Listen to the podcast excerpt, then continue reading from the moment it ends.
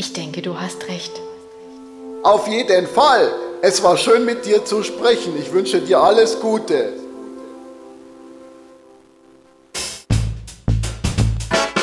Hallo Ernstfall, dein Podcast für die Krise. Mit Judith Werner und Franz Hinzel.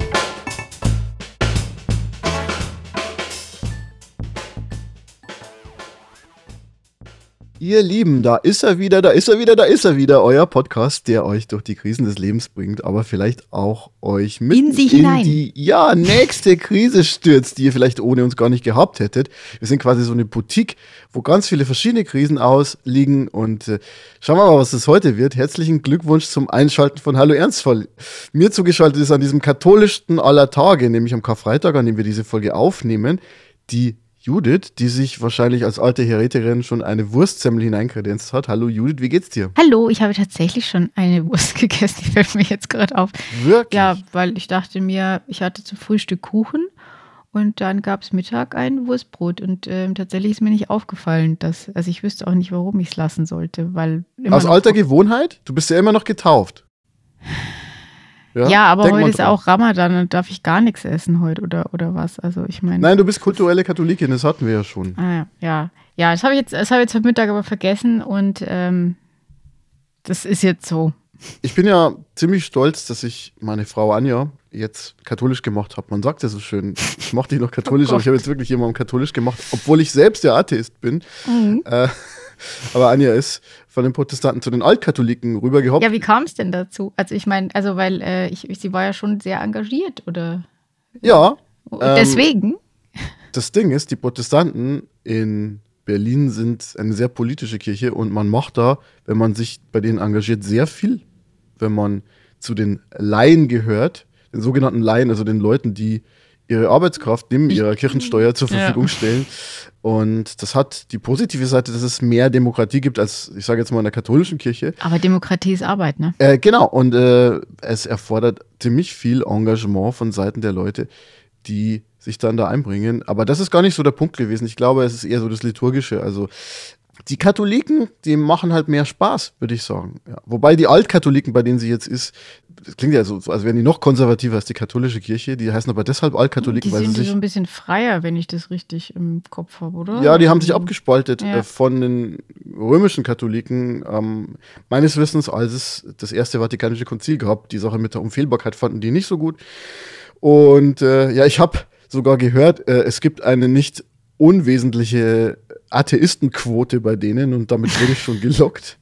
äh, Warum sollte man als Atheist in eine Kirche eintreten? Oder gibt es da, gibt's da einfach praktische naja, Gründe? Gemeinschaft, Gemeinschaft, Judith, weißt du? Ach so, das. Du bist ja viel zu sehr ja. an der ewigen Wahrheit orientiert, aber es gibt ja, auch den Aspekt stimmt. der Gemeinschaft.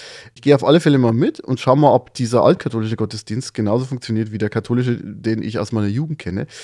Anyway, heute ist es jedenfalls sehr christlich, bei uns? Nein, ist es nicht. Aber es hat, wir reden vielleicht über eine neue Version des Heiligen Geistes. Kann man, na, es ist, es ist jetzt auch, ich glaube, das ist auch Heresie, wenn man das sagt. Jedenfalls. Das macht ja nichts Karfreitag, da ist Heresie. Genau, also das Schöne in, in diesem Podcast ist ja, dass ich mich immer in neue Themen einarbeiten kann und du auch. Aber dieses Mal ist es so, dass das Problem gar nicht war, dass ich mich noch nie mit dem Thema beschäftigt habe, sondern eher, dass ich mich verfranst habe in dem Thema, ein bisschen zu viel damit beschäftigt habe. Der Franz verfranst sich gerne. Ja, und jetzt habe ich viele, wahrscheinlich auch viele wirre Gedanken und ich hoffe, du hilfst mir ein bisschen, diese Gedanken zu sortieren. Denn heute soll es um künstliche Intelligenz gehen. Uhu. Im Gegensatz zur natürlichen Intelligenz. Zu unserer natürlichen Intelligenz gibt es heute die künstliche Intelligenz und ich weiß, das ist so ein Thema, das ist seit ein paar Wochen in aller Munde. Ich möchte fast sagen, es nervt wahrscheinlich. Ja, genau, wollte ich auch gerade sagen. Also ich meine, es ist natürlich schon länger in aller Munde, aber durch, die, ähm, durch den Start von ChatGPT ist es einfach irgendwie jetzt sehr in die Medien gespült worden. Und vor allem durch diesen offenen Brief von Elon Musk und anderen, äh, die ein eine Pause, die eine Stopptaste ein für Moratorium, die KI sich, genau, sich ja. wünschen. Und ich vielleicht, das hast du sicher so nicht geplant, aber ich kapere jetzt einfach mal die Gesprächsführung. Mir völlig egal. zu sagen, wir machen an eine laufende Entwicklung, die ja nicht bei einem Unternehmen nur läuft, sondern die einfach weltweit ähm, stattfindet, mach, lass uns doch da mal eine Pause machen. Ich fand das fast schon rührend, weil ich das für so sinnfrei halte, diese Aussage, dass ich wirklich gar nicht weiß, was sie uns eigentlich damit mitteilen wollen. Naja, ähm, woran ich denken musste, ist das Thema Dual-Use-Forschung. Also die, ähm, hatte was mit meiner Forschung zu tun äh, bei der Doktorarbeit, nämlich da ging es um die Freiheit der Wissenschaft und ob man die beschränken soll. Und da war auch immer so dieses Thema, naja gut, wissenschaftliche Erkenntnisse haben in der Praxis sowohl positive als auch negative Auswirkungen. Krassestes Beispiel äh, Atomnutzung zu zivilen, aber auch zu militärischen Zwecken. Sind wir schon wieder bei Oppenheimer, das ging aber schnell. Tatsächlich ist es ja auch so, dass dieses Manhattan Project, das äh, die Atombombe entwickelt hat, verglichen wird mit OpenAI. Also das, wir, wir sind dann schon in diesen Dimensionen. Und naja, in diesem Kontext wurde halt immer diskutiert, ja, was macht man denn? Es gibt so eine drollige Passage im hessischen Hochschulgesetz, das, die sagt, der Forscher muss die Folgen seiner Forschung immer mitbedenken, ja. Und das fand ich sehr, sehr lustig, wenn ich mir denke, ja und was? was? Was soll er dann machen? Also wenn er dann irgendwas Kleinteiligen forscht, soll er dann einfach selber sagen, ja, stopp. Oder ja, ich, ich, ich, mache jetzt, ich baue jetzt mal einen Fehler in mein Paper ein. Das funktioniert alles nicht. Und Gesetzgebung ist auch in der Regel viel zu langsam, um neue technische Entwicklungen, ja, äh, zu kontrollieren oder zu regulieren. Und deshalb, Wobei sich die Italiener einfach mal gedacht haben, wir verbieten es jetzt einfach mal. Italien hat ChatGPT erstmal sperren lassen. Der offizielle Grund ist Daten- und Jugendschutz. Ähm, aber die Gründe, die dahinter stehen, sind wahrscheinlich, dass man sagt, okay, so irgendwie ist das Ganze so ein bisschen seltsam. Und ähm, ich finde es relativ witzig, weil wie du schon sagst, Gesetzgebung ist eigentlich sehr behäbig und man muss auch sagen, also ich glaube, das darf man jetzt auch ohne Helme sagen, aber auch in Italien dauern die Dinge lange, also mindestens so lang wie bei uns.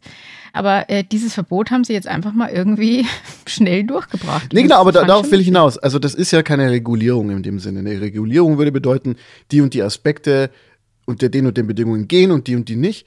Das wäre eine sinnvolle Regulierung von so einer Technologie. Aber die sagen eben im Grunde nichts anderes als das, was auch Elon Musk und andere gefordert haben, nämlich Stopp erstmal.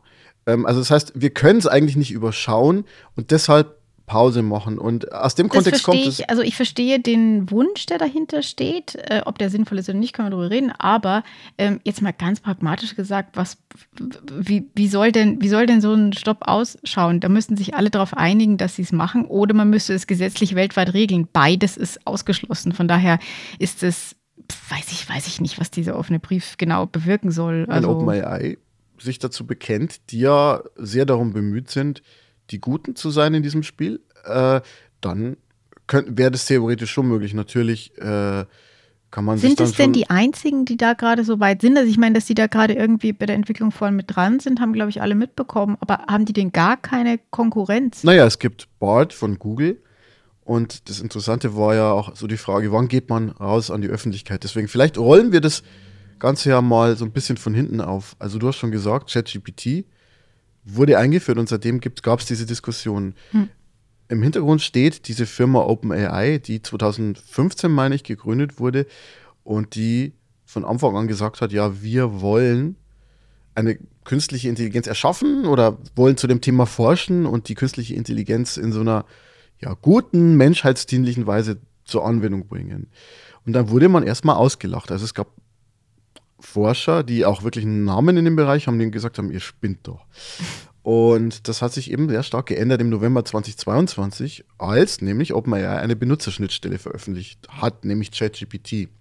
Das heißt, es ist nicht so, dass äh, künstliche Intelligenz da geboren wurde, sondern dass sich die Nutzerperspektive von normalen Leuten da erstmal drauf verändert hat. Äh, ChatGPT ist ja erstmal nichts anderes als ja, ein Chatfenster, in das man Eingaben machen kann. Hm. Ja, und die Maschine, die antwortet dann und nicht immer schlüssig und faktisch richtig, aber, aber sie wird immer besser darin. Und das ist so eigentlich der springende Punkt. Und ja, Judith, hast du schon mal ausprobiert mit diesem Chat-GPT? Ja, habe ich äh, in, an verschiedenen Punkten. Also zum, am Anfang muss ich sagen, ich weiß nicht, wahrscheinlich ging es anderen auch so. Also als das rauskam, wollte ich es natürlich sofort testen und ich hatte da wirklich, also ich habe Tage gebraucht, damit es mal nicht überlastet war. Also es hat eine ganze Weile gedauert, bis ich das überhaupt benutzen konnte. Ähm, und ich glaube, ich habe dann erstmal so ganz einfache Fragen gestellt, so wie, was ist der Sinn des Lebens? Und ähm, sehr gut. Ja, genau. Aber, äh, aber wahrscheinlich hat ChatGPT gesagt, das kann ich nicht beantworten. Es gibt verschiedene Perspektiven auf diese Dinge und ja. oder? Also das ungefähr ist ja, in die, in die, hm, in die Richtung hm. ging. Ich muss aber sagen, dass es trotzdem eine, es war dann schon eine ganz gelungene Zusammenfassung so der Weltphilosophie, so, ein bisschen so, ja. ja. es gibt ja verschiedene Meinungen, es gibt die und die Strömung, darauf gibt es viele Fragen und Antworten und so weiter. Also das, ähm, ja, das war doch relativ akkurat und ähm, ich habe dann auch davon gehört, dass, äh, ich glaube, es war nicht ChatGPT, sondern tatsächlich ein Konkurrenzprodukt von Bing, kann das sein? Microsoft hat ja in OpenAI investiert und die haben quasi so als Forschungsvorschau eine Browser-Version von Bing, ähm, die diese künstliche Intelligenzfunktionen hatte, äh, vorgestellt. Das heißt, man konnte normal suchen, aber eben auch Fragen stellen. Genau, und irgendwie hat es wohl ein Journalist, ich weiß jetzt nicht mehr, ob es Washington Post, New York Times oder irgendwie sowas war. Und jedenfalls hat sich der länger mit dieser KI unterhalten und dann kamen sehr weirde Sachen raus. Also zum einen wurde, wurde erklärt, dass die Maschine ihn lieben würde. Ähm, es Verlasse gab aber, deine Frau, oder? Ja, genau, verlasse deine Frau, glaube ich, irgend sowas war tatsächlich. Und dann aber ähm, gab es auch andere Vorfälle, wo äh, Leute zum Suizid aufgefordert wurden und alles Mögliche. Also ähm, das, äh, das ist in der Hinsicht anscheinend noch verbesserungsbedürftig. Ja, oder jein. Sagen wir es mal so. Kommt auf die Frau an, willst du jetzt sagen, oder? Na, du meinst, vielleicht äh, ist das Problem eher, dass wir noch nicht bereit für die Wahrheit sind. Nein, der Punkt ist der, dass diese Chatbots ja trainiert sind. Und das heißt, eigentlich ist es nur so eine Art Autovervollständigen. Gibt es da so ein kleines Bootcamp, wo die ganzen KIs an so Tischen sitzen und dann machen die so Seilchen springen und ähm, lernen Servietten falten und, und sowas?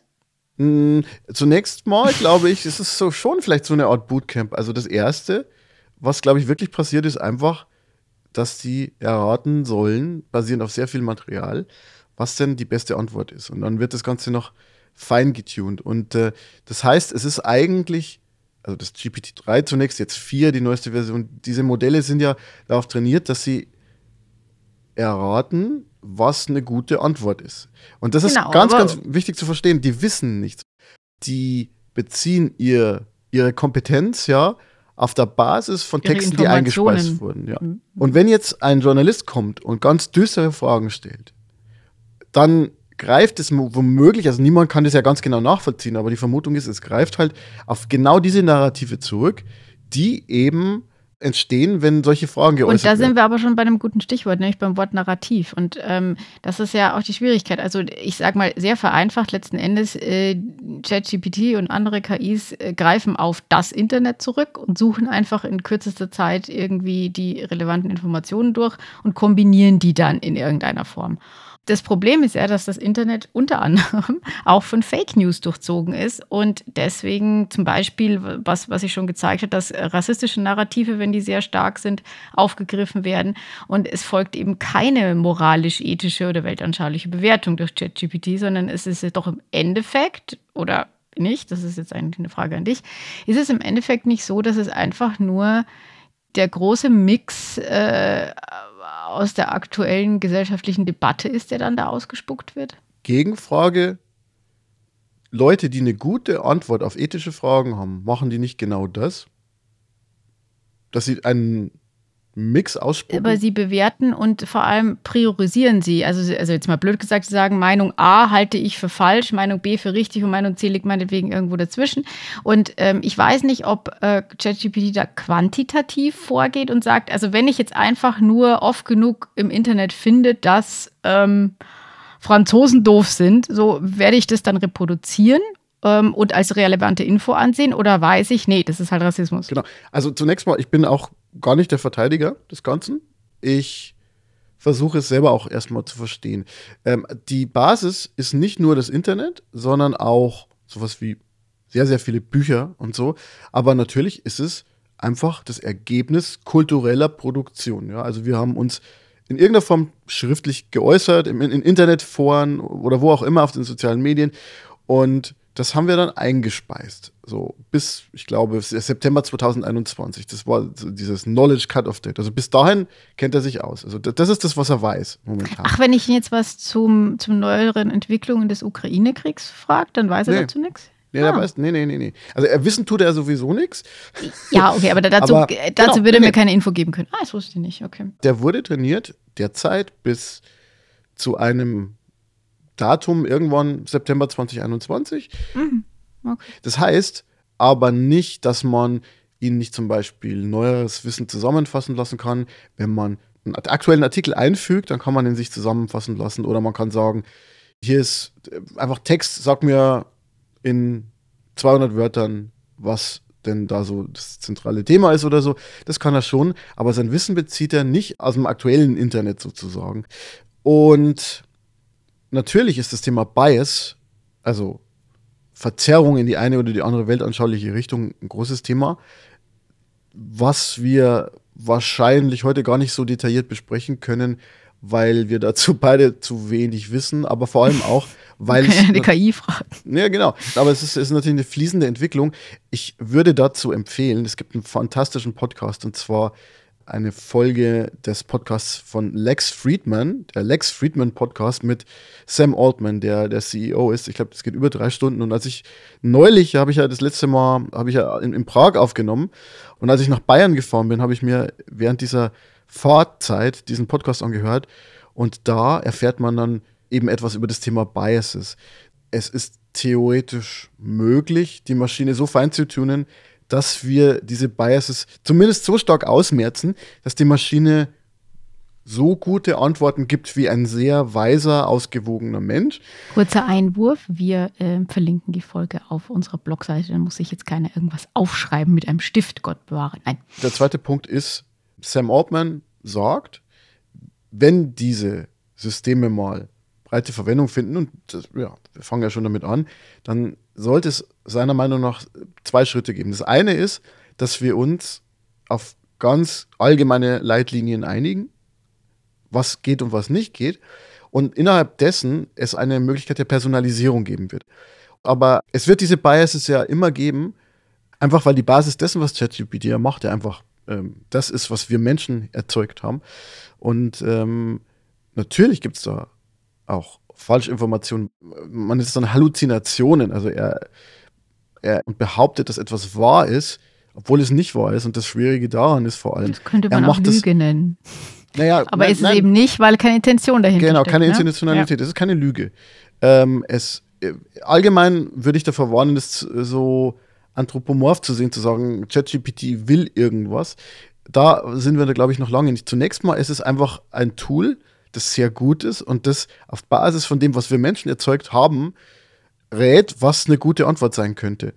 Also ich meine, äh, künstliche Intelligenz, vielleicht das muss, kann man zwischendurch auch sagen, ist natürlich noch viel mehr und ist in viel mehr Bereichen eingesetzt. Äh, wir beschäftigen uns heute mit ChatGPT vor allem deswegen, weil ich sagen würde, es ist eigentlich das erste Mal, dass wir so bewusst und ganz unmittelbar alle darauf Zugriff haben. Wir haben natürlich alle möglichen Devices und Handys und was weiß ich. Und ähm, es mag sein, dass da an bestimmten Dingen äh, nicht nur künstliche Intelligenz, aber auch maschinelles Lernen und so weiter schon eine Rolle spielt. Aber wir sind damit letzten Endes nicht so wirklich konfrontiert. Richtig konfrontiert sind wir bei ChatGPT in der Form, dass wir es auch selber benutzen können. Ich meine, für die allermeisten von uns wird es darauf hinauslaufen, dass man das mal aufruft, irgendeine lustige Frage stellt, sich über die Antwort wundert und wieder geht.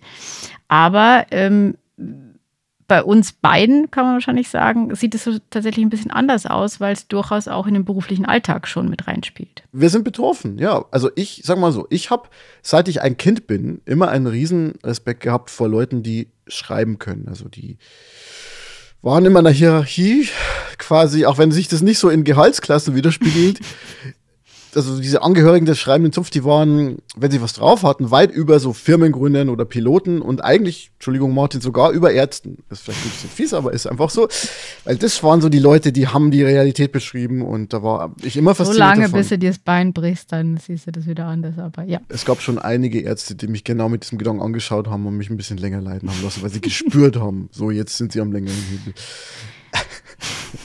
Ebenfalls Also ich fand die immer toll und äh, ich habe es mir vielleicht auch ein bisschen einfach gemacht, weil ich geglaubt habe, dass das, was jemand macht, wenn er Text strukturiert, plant, ausformuliert, tolle Metaphern erfindet oder was auch immer, also dass das quasi so ein Skillset erfordert, das irgendwie nie oder zumindest noch lange nicht vom Computer nachgebildet werden kann. Und ja, wenn man es so ein bisschen ausprobiert, man kann das ja auch auf Deutsch machen mit ChatGPT, dann merkt man, wir sind jetzt schon ein bisschen an dem Punkt. Natürlich, Fußnote, Fußnote, Fußnote, das kann nicht alles. Aber was man auf alle Fälle sagen muss, ist, die schreibende Zunft, die ist jetzt wirklich im Visier. Mehr als andere. Mehr als andere definitiv. Ähm, ich finde, man muss es ein bisschen differenzieren. Zu der persönlichen Rückschau kann ich sagen, also bei mir hat es eigentlich eine andere Richtung genommen. Irgendwann habe ich verstanden, okay, ich kann anscheinend schon einen ganz vernünftigen Text schreiben ähm, der jetzt sich irgendwie nicht so schlecht anhört. Und es gibt sogar Menschen, die den lesen und gut finden. Und dann hatte ich während meinen ganzen Zwanzigern eigentlich eher so die Phase, weil ich dann irgendwie auch zumindest über bekannte Leute kannte, die irgendwie Bücher geschrieben haben oder sonst was, hatte ich den Eindruck, auch wenn man so ständig in der PT-Cafete rumhängt, dass sehr, ich sehr. muss mal erklären, was ist denn die PT-Cafete? So, das ist ein ganz wichtiger mythischer Ort, den man nicht kennt, wenn man ihn nicht kennt. Genau. Äh, das ist also die Philo, oh Gott. Philosophie und Theologie, das ist quasi das Gebäude. Genau, es ist nicht philologisch, sondern philosophisch-theologisches Gebäude. Ich glaube, das gibt es tatsächlich in der Kombination auch an vielen Unis. Und ähm, da gab es halt eine Cafeteria. Ehrlich gesagt, das ist äh, in Regensburg nicht wirklich schön. Also ich fand die jetzt nie so mythisch. Aber es ist im Grunde so wie das Café Louvre von, von der Uni Regensburg. So, da treffen sich alle und vermeiden Arbeit. Ja, das ist, das, das ist richtig, genau. Und da steht auch ein Bierautomat, äh, aber das ist, glaube ich, eine Spezialität der bayerischen Unis. Ich weiß nicht. Das ja, das Schöne an der Uni Regensburg ist ja im Grunde, dass man diese drei Welten wirklich getrennt hat. Also in der Mitte ist so ein Forum mit einer großen Kugel und dann hast du halt einfach diese drei Bereiche. Du hast halt jenseits des, äh, des, des kleinen Teiches hast du dann die Naturwissenschaftler, die vernünftige Sachen machen. Dann hast du die Leute, die beim RCDS sind, Geld verdienen werden später, nämlich Jura und Wirtschaft. Mhm. Und dann hast du die ganzen freischaffenden Leute, äh, sagen wir mal, die, die so ein bisschen in der Luft hängen, in den Wolken ihre Zeit verbringen, nämlich die Philosophen und dazu gehörten eben die Leute, die Sprachen studiert haben, Philosophie, auch ja, Psychologie, glaube ich, weiß ich gar nicht. Waren ja, die waren, da, da die waren da auch angesiedelt. Die sind in manchen Unis an den Naturwissenschaften angesiedelt, aber da nicht. Naja, jedenfalls, worauf ich eigentlich hinaus wollte, war, ähm, wenn man sich halt in diesem Umfeld bewegt, dann bekommt man schon den Eindruck, dass sehr, sehr viele Menschen eigentlich gut schreiben können. Weswegen ich auch eigentlich äh, gar nicht versucht habe, wirklich im Schreiben irgendwie meine berufliche Zukunft zu sehen, weil ich mir das kann ja eh jeder. Fast forward, 10, 10, 15 Jahre später, habe ich gemerkt, nee, können doch nicht so viele Leute. Es ist einen zusammenhängenden, sinnvollen Text zu schreiben, das können gar nicht so viele Menschen, wie ich eine ganze Weile geglaubt nee. habe. Was dazu geführt hat, dass ähm, ich zunehmend mit Schreiben auch mein Geld verdient habe und auch aktuell verdiene. Weil du vorhin meintest, ChatGPT kann viel, aber noch nicht alles. Das würde ich unterschreiben. Ich finde aber tatsächlich, die meisten Texte, die dieses Ding ausspuckt, sind halt schon besser als das, und das ist mir jetzt egal, wenn es arrogant klingt, aber was so 90 Prozent der Leute formulieren würden, wenn ihnen die gleichen Fragen gestellt würden. Aber das ist nicht arrogant, sondern das ist erstmal die, die Beschreibung. Aber auch, also wirklich vom, vom, auch wirklich vom sprachlichen Standpunkt her, also da sind also wirklich sehr, sehr wenige Fehler drin. Ich glaube, Grammatik, Sprachfehler kaum. Ähm, manch, und, und, und manchmal ist es so, dass sich Dinge wiederholen, dass die Struktur manchmal ein bisschen bisschen wackelig ist oder sich was widerspricht. Wobei man auch da sagen muss, habe ich den Eindruck, wenn man verschiedene Sachen durchtestet, also vor allem, wenn man sagt, man möchte, man kann nämlich sagen, man möchte einen Text mit so und so vielen Wörtern oder Zeichen oder wie auch immer. Also das, das heißt, man kann ihm auch vorgeben, wie lang oder kurz oder ausführlich oder nicht ausführlich ähm, sich dieses Ding äußern soll dann haben diese Texte, wenn man da einen längeren will, die haben durchaus auch einen inhaltlichen Aufbau und eine Struktur, ähm, wie ich es von Leuten, die schreiben jetzt eben nicht als Beruf haben, wenn die irgendwas schreiben wollen, das nicht in der Form und Konzisität ja, abliefern Genau, können. also das ist der spannende Punkt. Zunächst mal ist es ja so, dass viele Leute, die viel mit der Bewertung von Texten zu tun haben, also vor allem an der Uni oder so, oder auch, auch Lehrerinnen und Lehrer, immer wieder sagen, das liest man in Artikeln, dass diese Ergebnisse ähm, besser sind als der Durchschnitt dessen, was sie in der Regel kriegen. Hm. Nicht so gut wie das Allerbeste, aber schon, sagen wir mal, über der Mitte. Schon jetzt. Und zwar, und das ist genau das Spannende, sowohl was Struktur als auch was Inhalt betrifft. Also, ja. das heißt, die können wenn du, wenn du, wenn du ChatGPT sagst, fasse mir dieses Buch X und wenn es das kennt, ist es noch besser, dann ist es noch einfacher, das Buch X zusammen auf 500 Wörter und, und gliedere es in drei Hauptkategorien. Oder beantworte folgende drei inhaltliche Fragen oder sowas kannst du auch, ja. Oder sag mir, was daran besonders interessant ist. Also man kann es ja feintunen. Das ist das, das Spannende. Also es ist nicht nur so, bitte gib mir eine Zusammenfassung, sondern du kannst sagen, wie es es strukturieren soll, auf welche Aspekte es Wert legen soll. Also eigentlich das, was man eigentlich auch einem Studenten oder einer Studentin geben würde als Aufgabe und dann schaut man halt, wie gut diese Person den Text erfasst hat. Und das Zweite, was spannend ist, ist, es kann unglaublich gut und auch da muss ich wirklich sagen, deutlich schneller als jeder Mensch den Stil nachahmen. Also wenn, wenn, du sagst, mach das bitte und du sollst klingen wie Goethe, dann klingt es am Ende wie Goethe. Natürlich gibt es dann ein paar Germanisten, die sagen, ja, hätte man, hätte wahrscheinlich noch, ne, aber es, es ist erstaunlich gut. Und die Kombination aus beiden führt dazu, dass man eigentlich schon sagen kann, dass es schon re recht viele Szenarien gibt, wo ChatGPT eingesetzt werden kann. Also es ist ja nicht alles große Literatur. Es geht ja auch oft darum, einfach Texte zu erzeugen für SEO, Webseitenbeschreibungen. Absolut. Also ähm, das ist genau der Punkt, wo ich einhaken würde, beziehungsweise also ich könnte jetzt aufgrund dieser Entwicklung schon Angst haben und ich habe mir auch kurz überlegt, ob ich Angst haben sollte. Ich überlege mir ja sehr oft, ob ich Angst haben sollte, weil ähm, ich gerade, was das Freiberufliche angeht, natürlich auch unter anderem eben so, wie du schon sagst, so Funktionstexte durchaus auch schreibe für Webseiten und so weiter.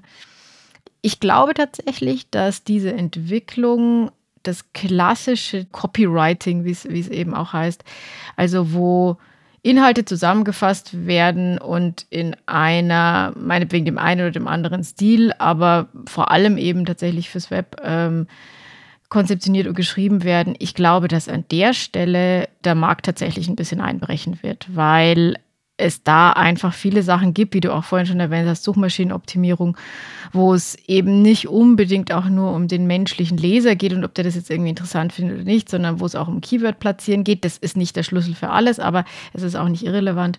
Und von daher, an der Stelle glaube ich tatsächlich, dass da in Zukunft viele auf die Technik zurückgreifen werden, ähm, die dann einfach kostenlos ist, im Gegensatz zum Text, den man zahlen muss. Gleichzeitig ist es aber auch so, dass dieser Bereich vor allem ja diese klassischen Clickworker-Aufträge betrifft. Also sprich diese Textproduktion, die auch schon immer so unfassbar schlecht bezahlt war. Also wir reden ja da von einstelligen Beträgen für Wörter, was dann, also so schreibe, ein, schreibe eine Seite Text und dann kriegst du 10 Euro oder ich so. Ich habe das mal ausprobiert. Ich, ich war mal in der Zeit, als ich kein Geld hatte, gedacht, ja, ich kann noch schreiben, habe ja. mich bei so einem Portal angemeldet. Und dann war meine erste und auch dann einzige Aufgabe, weil ich dann das nicht mehr machen wollte. Ähm, ich habe im Grunde für so eine Parfum-Webseite einfach äh, Infos bekommen zu, zu Parfums und äh, Kopfnote, Herznote, Basisnote und hätte, sollte das einfach verweben in Texte. Aber ich habe irgendwie gar nicht verstanden, was der Punkt ist und wieso das die Leute da nicht selber gemacht haben, weil, weil irgendwie war das ja sowieso nur so Keywords verbinden, ja. Reizwortgeschichten fürs Web. Ich habe das mal für Hotels gemacht. Seitdem glaube ich Hotelbeschreibungen ja einfach auch nicht mehr, wenn ich mir, weil ich mir dachte, ich habe dieses Hotel ja überhaupt nicht gesehen und ich blubber jetzt da irgendwas vor mich hin. Äh, äh, völliger Wahnsinn.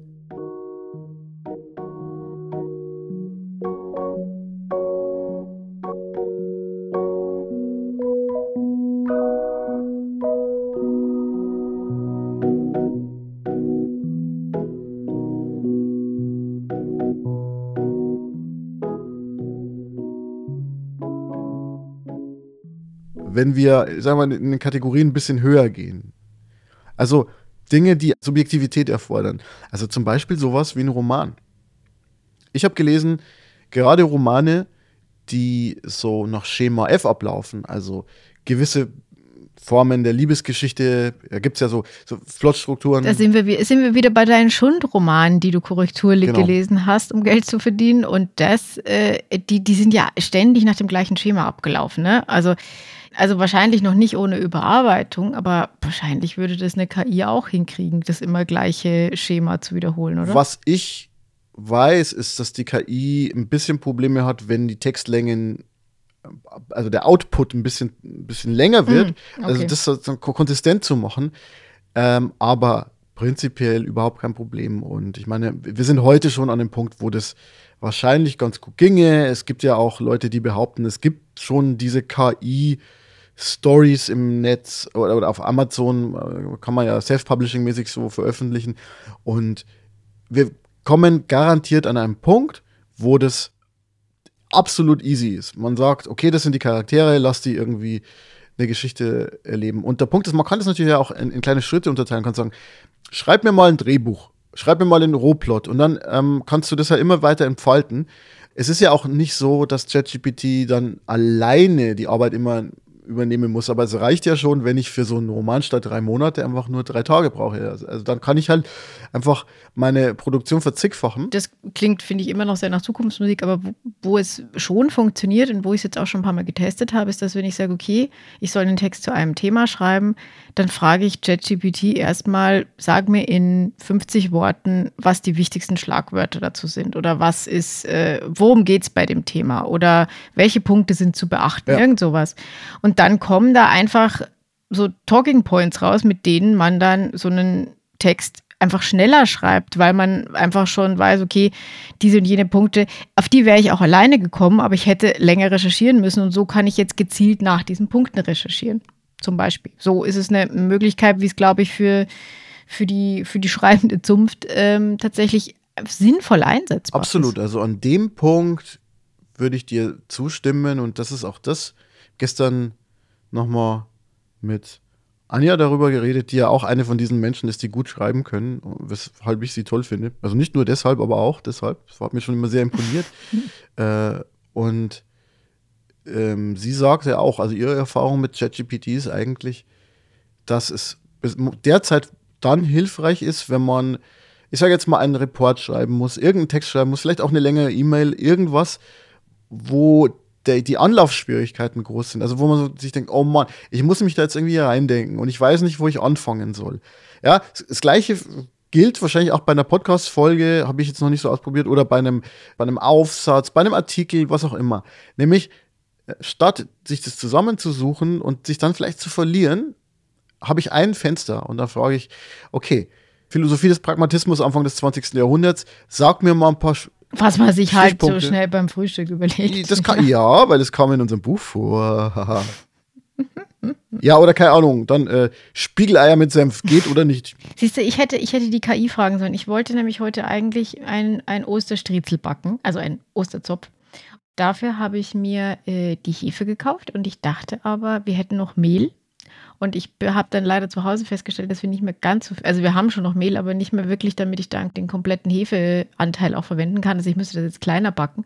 Und dann habe ich gemerkt, dass ich noch Dinkelmehl habe und dann habe ich versucht rauszukriegen, ob Dinkelmehl auch geht. Und dann habe ich lange gelesen, Dinkelmehl geht für alles, außer für Hefeteig. Warum auch immer. Vielleicht stimmt es auch nicht. Aber da hätte ich mal, vielleicht hätte ChatGPT mir das schneller gesagt, dass ich es Ja, also ich meine, mit dieser Form von Intelligenz, wenn man die mal paaren würde mit diesen unsäglichen ähm, Voice-Helfern wie Siri oder Alexa, damit die mal richtig gut werden, oh äh, das wäre das wär schon mal schön, ja. Also schnelle Informationen und zwar auch Informationen über Dinge, die jetzt unkontrovers sind. Also ich meine, man muss ja nicht fragen, ist die Philosophie des Pragmatismus besser als irgendeine andere Philosophie?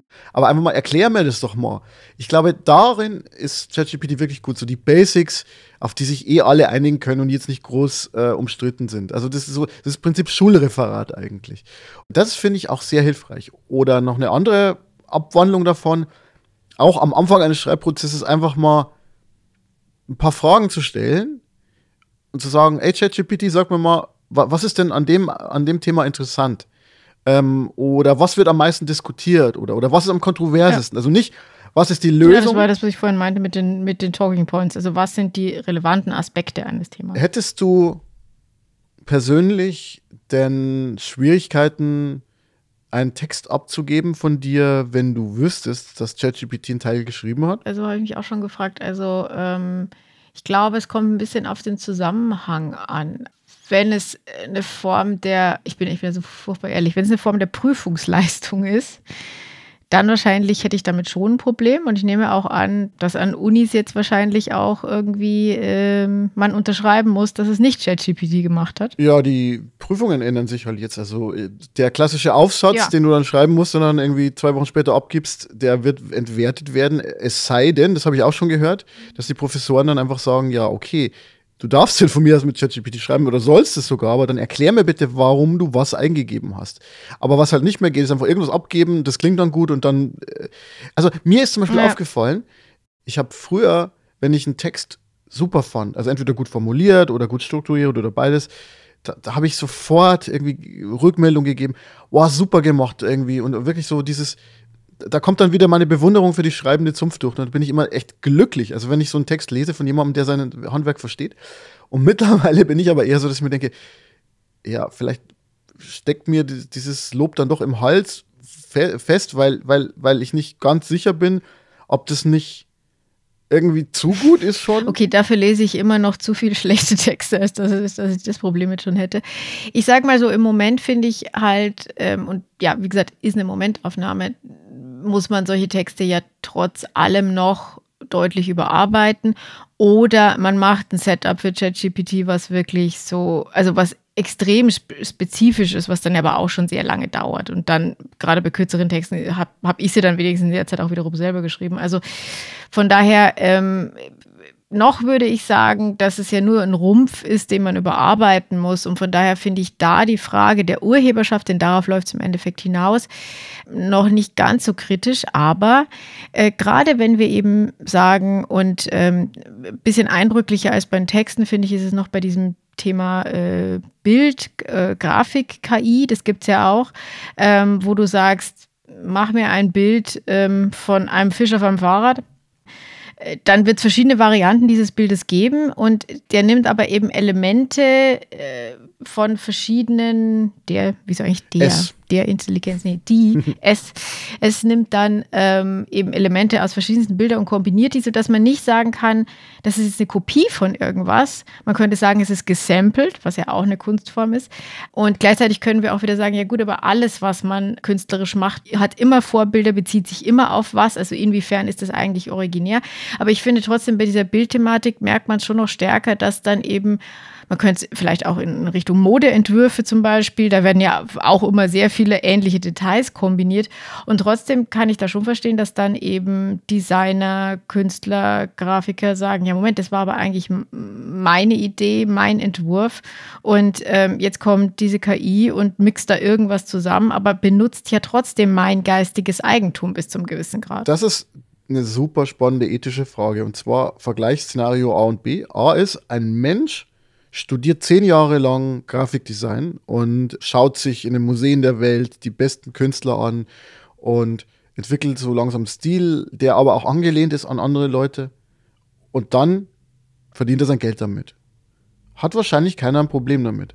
Nimm die künstliche hm. Intelligenz, die sich eine Milliarde Bilder anschaut und dann selber was generiert, würde man wahrscheinlich sagen, ja, ist ja irgendwie Material reingeflossen, gib uns Geld dafür. Und wow, also das wird nochmal eine super spannende kulturelle Diskussion. Thema Originalität und so, Thema Kreativität. Mhm. Und ja, hat keiner noch wirklich gute Antworten darauf, außer dass man wahrscheinlich vermuten kann, dass diese klassische Vorstellung von Urheberschaft so schon ordentlich durchgeschüttelt wird. Also Anja, die ja Literaturwissenschaftlerin ist, sagte, oh, ich wäre jetzt gern wieder an der Uni, weil jetzt ist wieder eine Zeit, wo man über solche kulturellen Fragen wieder nachdenken kann und sich dieses Autorschaftsthema auch echt nochmal neu stellen. Ja, wenn wir schon bei Originalität sind, dann würde ich sagen, gehen wir jetzt mal ganz, ganz schnell ins Café. Da habe ich nämlich äh, ein Experiment vorbereitet. Also wirklich ein Experiment? Wo ist es denn? Ein ist Experiment. da vorne an dem Tisch, das Experiment?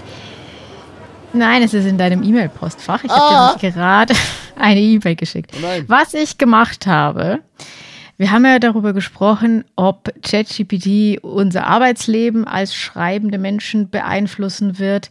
Und ich habe mich gefragt, ob es unser Leben als Podcaster beeinflussen wird. Und deshalb habe ich ChatGPT die, sage ich mal, Grundkonstellation dieses Podcasts gegeben, nämlich schreibe ein Gespräch zwischen einem Mann, der ein kleines Kind hat, und einer Frau, die Brustkrebs hatte. Das ist die Ausgangssituation und habe äh, das Programm gebeten, uns da einen kleinen Dialog zu schreiben. Den hast du jetzt gerade bekommen und wir okay. werden den jetzt mit den entsprechend verteilten Rollen vorlesen Super. und drüber nachdenken, ja. was das bedeutet. Das heißt, okay. wir fangen eigentlich jetzt bei Staffel 0 nochmal ganz neu an. Also ganz wir stellen uns vor, vor, es ist Oktober 2020 und wir sind noch naive junge Podcaster und nicht abgebrühte alte wie heute. Und, und äh, in, de, in der Konstellation, genau, in der Konstellation äh, kennen wir uns, glaube ich, nicht so sehr. Ich habe dann später noch ein paar Versuche gemacht, wo ich dann geschrieben habe, zwei befreundete Menschen und so und habe versucht, ein bisschen spezifischer zu machen. Äh, aber tatsächlich ähm, fand ich irgendwie diesen ersten Entwurf in seiner Krudität äh, so mhm. spannend, dass wir, dass ich jetzt mal bei dem geblieben bin. Genau. Okay. Bist du bereit? Ja, ich, ich habe die erste Zeile jetzt hier. Ja, born to be ready. So. Hallo! Wie geht es dir? Hallo, ich danke dir. Ich bin in Ordnung. Wie geht es dir? Ich bin auch in Ordnung, danke. Ich habe gehört, dass du Brustkrebs hattest. Klammer auf. Ich muss ganz ehrlich sagen, dass die erste Zeile von unserer ersten Folge in der Realität deutlich holpriger war als das. Ja, vielleicht. Ähm, äh, wobei ich so dieses Casual. Ähm, ich habe gehört, du hattest übrigens Brustkrebs und du warst in Urlaub oder irgendwie sowas. Ja, aber ich, ich kann es nochmal dramatischer sagen. Ich bin auch in Ordnung, danke. Ich habe gehört, dass du Brustkrebs hattest. Ja, doch, das ist ungefähr der Tonfall, den du in der ersten Folge hattest. Das ist richtig. Da war ich so verplant und ängstlich. Ja, genau. Insofern, das, da, da mhm. haben, hat ja eine Freundin von mir sofort ausgeschaltet nach mhm. deinem Satz und nie wieder eingeschaltet. Naja. So, ich lese weiter. Ja, das stimmt. Ich habe gerade meine Chemotherapie abgeschlossen. Zum Glück ist das nicht mehr äh, aktuell, aber ja. Das tut mir leid zu hören. Wie geht es dir jetzt?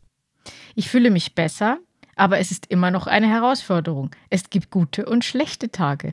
Als ich bis zu diesem Punkt gekommen war beim Lesen, dachte ich mir so, oh shit. Ähm, naja. Es ist, das ist eigentlich, äh, nicht, das ist eigentlich keine äh, Rekreation, sondern einfach eine Zusammenfassung aller, aller ja. Folgen. Ich kann mir vorstellen, dass es schwer sein muss. Meine Frau hatte auch Krebs. Nein. So. Doch. Moment. Was? Also, ja. ich, oh Gott. Ja, aber, aber es war in einem anderen Teil ihres Körpers. Ja. Äh, so, jetzt ja. sind wir an dem Punkt. Ja. Ähm, also super spannend. Ich, sag mal das hat, genau, also wie gesagt, ich habe nur den Satz, schreibe ein Gespräch zwischen einem Mann, der ein Kind hat und einer Frau, die Brustkrebs hatte, ähm, äh, geschrieben. Also er hat auch nicht versucht, Mann und Frau als Ehepartner irgendwie zusammenzubringen. Also das, hatte, das, das hat die künstliche Intelligenz irgendwie hingekriegt. Aber aus irgendeinem Grund ähm, war es der Meinung, dass du, als, dass du als Mann vielleicht nur empathisch sein kannst, wenn du es selbst erlebt hast. Ey, ganz ehrlich, ich muss sagen, das ist super spannend, was da jetzt gerade passiert, weil man jetzt beobachten kann, dass der Mann schon in der fünften Zeile dieses Gesprächs nachdem du jetzt gerade gesagt hast, dass du Krebs hattest, das, ähm, also so, das, das Thema an sich, auf, an sich zieht und, und, eigentlich selber Mitleid haben will. Also ja, also mir geht's auch schlecht. Ich kann mir genau. vorstellen, dass es schwer sein muss. Meine Frau hatte ja auch Krebs, aber es war einem anderen Teil des Körpers. Ja, ja, genau. Das erinnert mich an eine Begegnung mit äh, einem Ex-Freund während meiner Therapie und äh, der, der hat mir ganz schlimm erzählt, wie schlimm sein Schnupfen gerade ist und dass er den einfach nicht los wird. Und dann hat er ja. gesagt, aber ich habe gehört, dir geht es ja auch nicht so. Ja, gut. aber das ist doch genau das, was du in den ersten Folgen immer gesagt hast, nämlich, ja. dass das typische Reaktion ist zu sagen, ah, okay, das ist Krebs, ja, ich mein Schwager ist ja auch irgendwie. Der ist ja daran gestorben. Mhm, mhm, genau. Okay, aber jetzt machen wir weiter hier. Ja. Das tut mir leid zu hören. Wie geht es ihr jetzt? Cool, schön, dass wir über eine Frau reden. Ja. Sie hat es überstanden und ist jetzt wieder gesund. Aber ich weiß, wie schwer es sein kann, während dieser Zeit ein kleines Kind zu haben. Genau, und das ist so der Punkt, wo es irgendwie so ein bisschen äh, die Sachen durcheinander gebracht mhm. hat, mhm. weil in diesem Szenario, wie im realen Leben, hat Frau, also ich ja überhaupt kein Kind. Ähm, trotzdem sage ich dann in äh, der KI-Version, ja, es war eine Herausforderung, aber meine Familie und Freunde haben mir sehr geholfen. Wie hast du dich um dein Kind gekümmert? Wir haben unser Bestes getan, um sicherzustellen, dass sie sich so normal wie möglich fühlt. Wir haben sie auch mitgenommen, um meine Frau zu besuchen, wenn sie im Krankenhaus war. Sie hatte eine 50-50 Chance zu erraten, ob du einen Sohn mhm. oder eine Tochter hast. Und er hat dann aber also einfach festgelegt. Ja, er genau. muss er ja, irgendwie muss er. Ja, ja, okay. So, der Text geht weiter. Das ist eine großartige Idee. Ich denke, es ist wichtig, Kinder während dieser Zeit zu beteiligen, damit sie verstehen, was passiert. Das fand ich ganz witzig, weil, also, als ich erst diesen Absatz gelesen habe, mit, dass man das Kind ins Krankenhaus mitschleift, dachte ich mir noch so, naja, also weiß ich jetzt ja nicht, aber da kam dann sogar die Erklärung, warum. So, ja, das stimmt. Es ist auch wichtig, auf ihre Bedürfnisse einzugehen und ihnen Zeit zu geben, um Fragen zu stellen. Nachdem du mir das so toll mansplained hast, sagt die Frau dann, ich denke, du hast recht. Ich werde das auch versuchen. Ganz wenn ehrlich, ich das also diese, diese KI-Frau, die ist ja viel weniger kritisch als du. Ich glaube, du bist ja versetzt. Vielleicht will ich doch mit der in Zukunft unterhalten. Mhm. Ich denke, du hast recht. Ich werde das auch versuchen, wenn ich das nächste Mal jemanden kenne, der durch eine ähnliche Situation geht. Das ist jetzt so, also Going man kann grob erahnen, worauf es ja, hinauslaufen soll, aber so richtig Sinn macht es nicht. Ja. Das ist eine gute Idee.